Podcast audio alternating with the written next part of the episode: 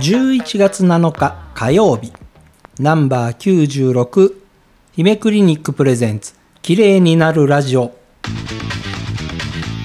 OK、姫クリニック。はいえー週も変わりまして火曜日のスタート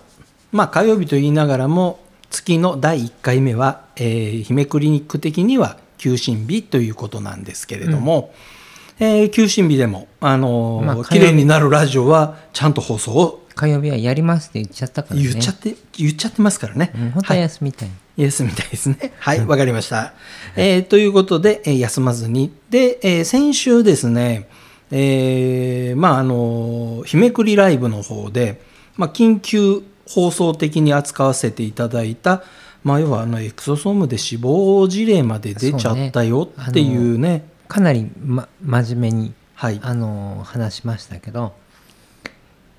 ずっと警告ししてましたからね。はい。これはおかしい。これはおかしい治療だ。これは多分、多分じゃない。えっ、と、理論的に考えて危険性がある。まだまだ危険性がある治療だ。で、まあ、まだまだ研究段階。で、あのー研究段階ってことは、多分理論的にはこういう病気が治せるとかそういうのがある段階なんですよ。はい。だけどあとは人に使う時にどうやって安全を担保するか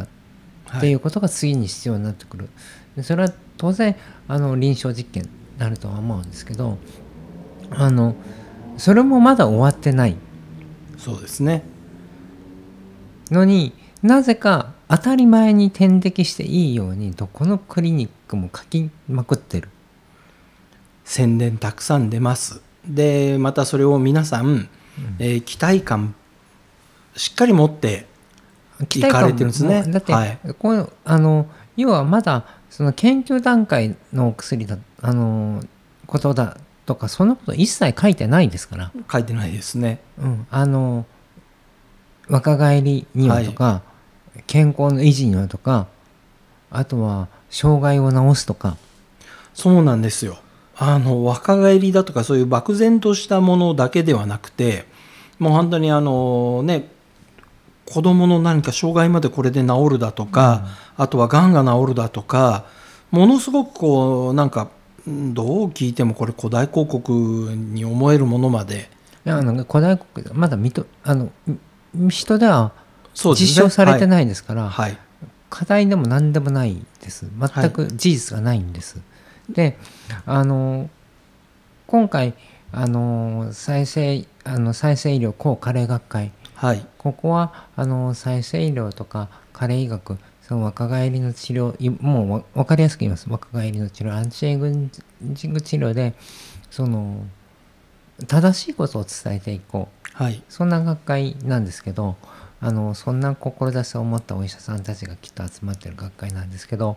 そこが発表したのがあの幹細胞点滴、はい要はエクソソーム点滴ではなくて、えー、と幹細胞点滴の中にエクソソームが含まれてるって言ってるんですねはいいろんなところは。そのその幹細胞で幹細胞点滴って言ってるんですけどよくよく内容を見ると幹細胞培養上澄み液って書いてあります。そうなんですどれ見てもちゃんと上澄み液とは書いてあるんですよねあれうん幹細胞培養上澄み液って書いてあります。はいで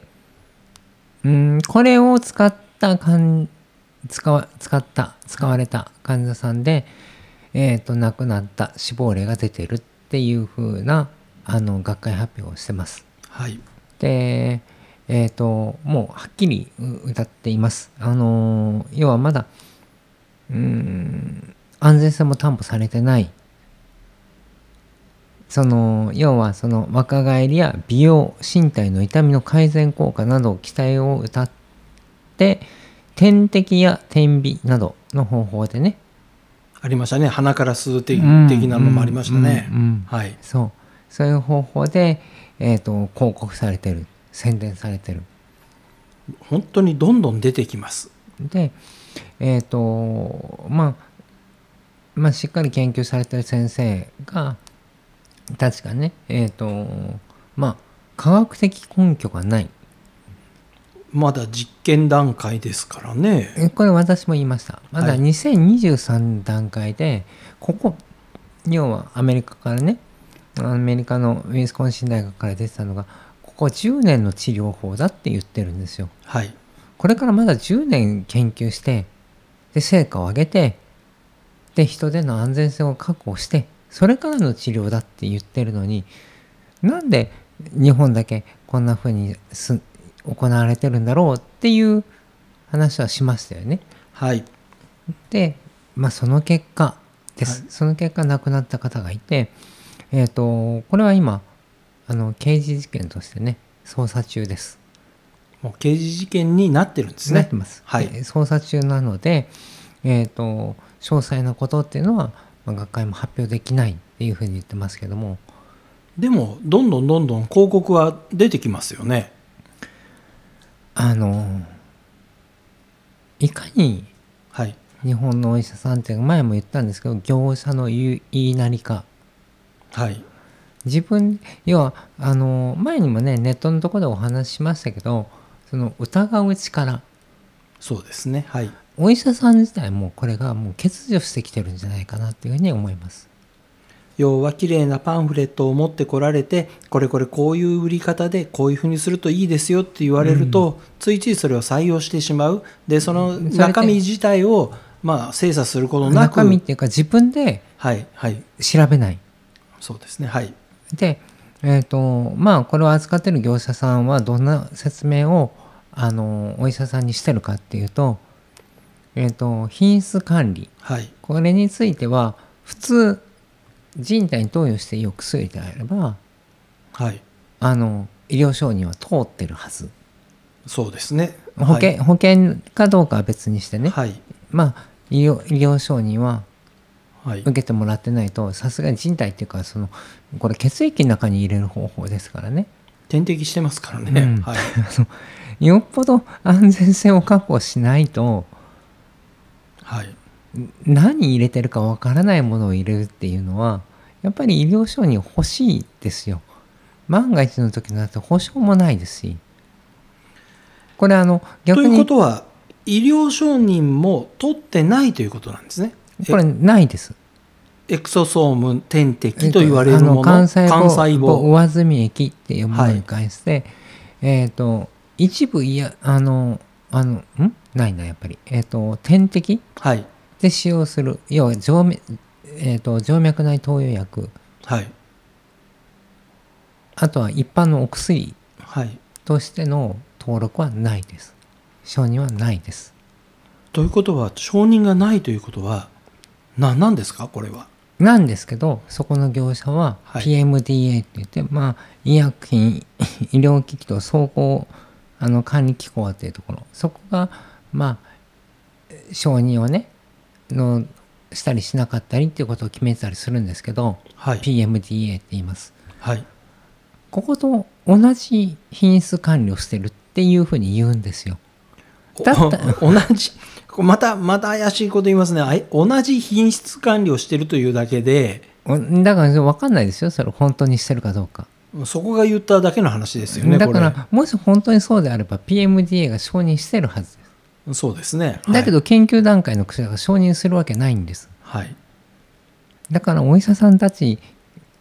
が申し訳ないけど私は騙されてる。うん、そう取るしかないですねこの一と件は思います、はいあのどういう言い方をしてるかっていうちょっとこれね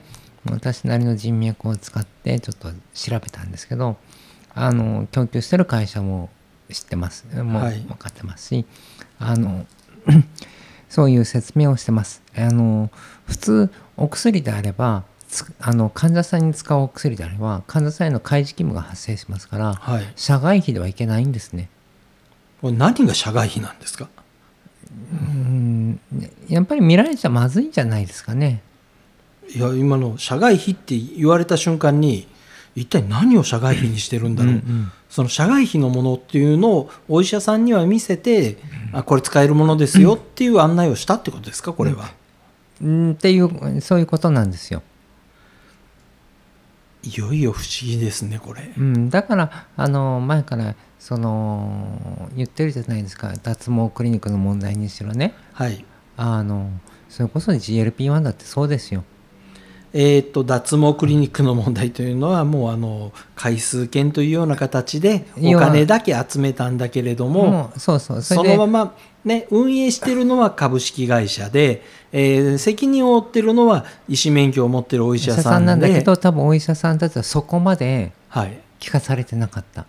ら多責分任知らなかったせあのお金を返さなきゃいけない責任だけお医者さんのところ行って、えー会社の方はとんずらよっていうお話そういう事件がね。ですね。で、うんあともう一つ GLP-1 の事件というのは、まあ、あの糖尿病の治療薬、であのまあ糖尿病学会はい含めて、あと製薬会社はいがそういう処方あの使用方法はするなあとは、えっと消費者庁からも勧告が出てるっはいていうそこまでの情報が出てるんだけど扱うお医者さんは知らなかった。えーっとまあ、大抵の場合、そのそういう通達なりなんなりっていうのが来て、それに従わなければいけない。で多くの場合は従わないと何らかの罰則規定があるのが普通なんですけれども、そういうものがないわけですかこの辺は。えっ、と移動審議会っていうものがあります。はい、これはあの警察とは別はいです。えっ、とただあのうんなんでしょうその厚労省のガイドライン内容をはい明らかに何度も踏み外してると今までは移動審議会っていうものにかけられました。まあ、当然それなりの警告が出ての話ですよね、そそうれですそは。うですそうです。ということは今まであの GLP-1 とかその辺のものっていうのは、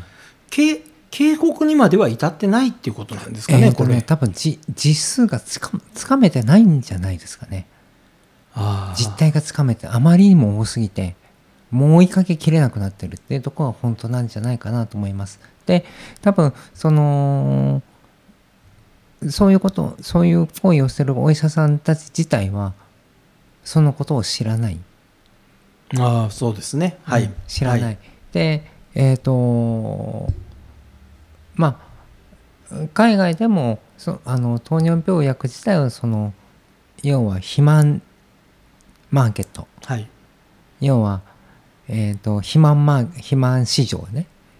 随分なことに今なってるみたいですね、うん海外でそうは。肥満市場に、えー、と特にあのウゴービーが出てきて、うんその肥肥満の治療にも使えるようになってしまったから、うんえーなんかそれが出てきて、まあ、食欲をね抑えたりそういう効果が高いっていうことで、な何やらクリクリームクリスピードーナツの株価がそのせいで落ちたみたいなうんっていね、うのもありますニュースしもありましたね。ありますし何よりこれあのえっ、と糖尿病治療薬はい、の GLP-1 と同じ会社が作ってるんですねはい、でこっちの方が売れるからって言ってそっちの生産量下げてるんですよもう本当にあの本末転だからほあの製薬会社4社ね えー、と GLP-1 をその痩せ薬に使うなっていうはい表明をしておきながら、はいえー、と痩せ薬として承認を同じな中身のにとってでそっちの方が売れるからって言って、えー、と本来糖尿病薬に使われるべきものの生産量ね落としちゃってると落としちゃってる。まああのとにかくちょっとねいかに正常化していかなきゃいけないかってこといっぱいあのあるんですけれどもどんどんどんどんなんかこの美容関係のものを中心にして痩せ薬であるとか、まあ、今回の本当にねあの若返りの薬であるとか皆さんのその興味を引くことをどんどんどんどんこうぶつけてきてでそれで本当に承認も取られてない、えー安全性も担保されてないっていうものが、ねそうそうで研究段研究段階ではい、あの人に効果が出てるっていうのを実証した研究まだないですからねえー要はエクソソームで、あのえー幹細胞厚み液含めエクソソーム、はい、エクソソームね、で人間に対して効果があったといううん、事例はないということですね。まだ人でのだって投与実験やられてないですからまあ、今あの散々どっかで上澄み液投与実験みたいなことになっちゃってますけれども、うんうんまあ、とにかくあの、えーお医者さんも騙されているかもしれない、でそれに気がついてほしいということもありますけれども、うんうん実際にそれを希望してこういう施術を受けたいっていう患者さんもよくよく考えてよくよく気をつけてまああの行ってくださいねい行かないでくださいねだねという感じにあの疑ってください。疑ってくださいということですそう疑ってくねだ。さいです。皆さんはい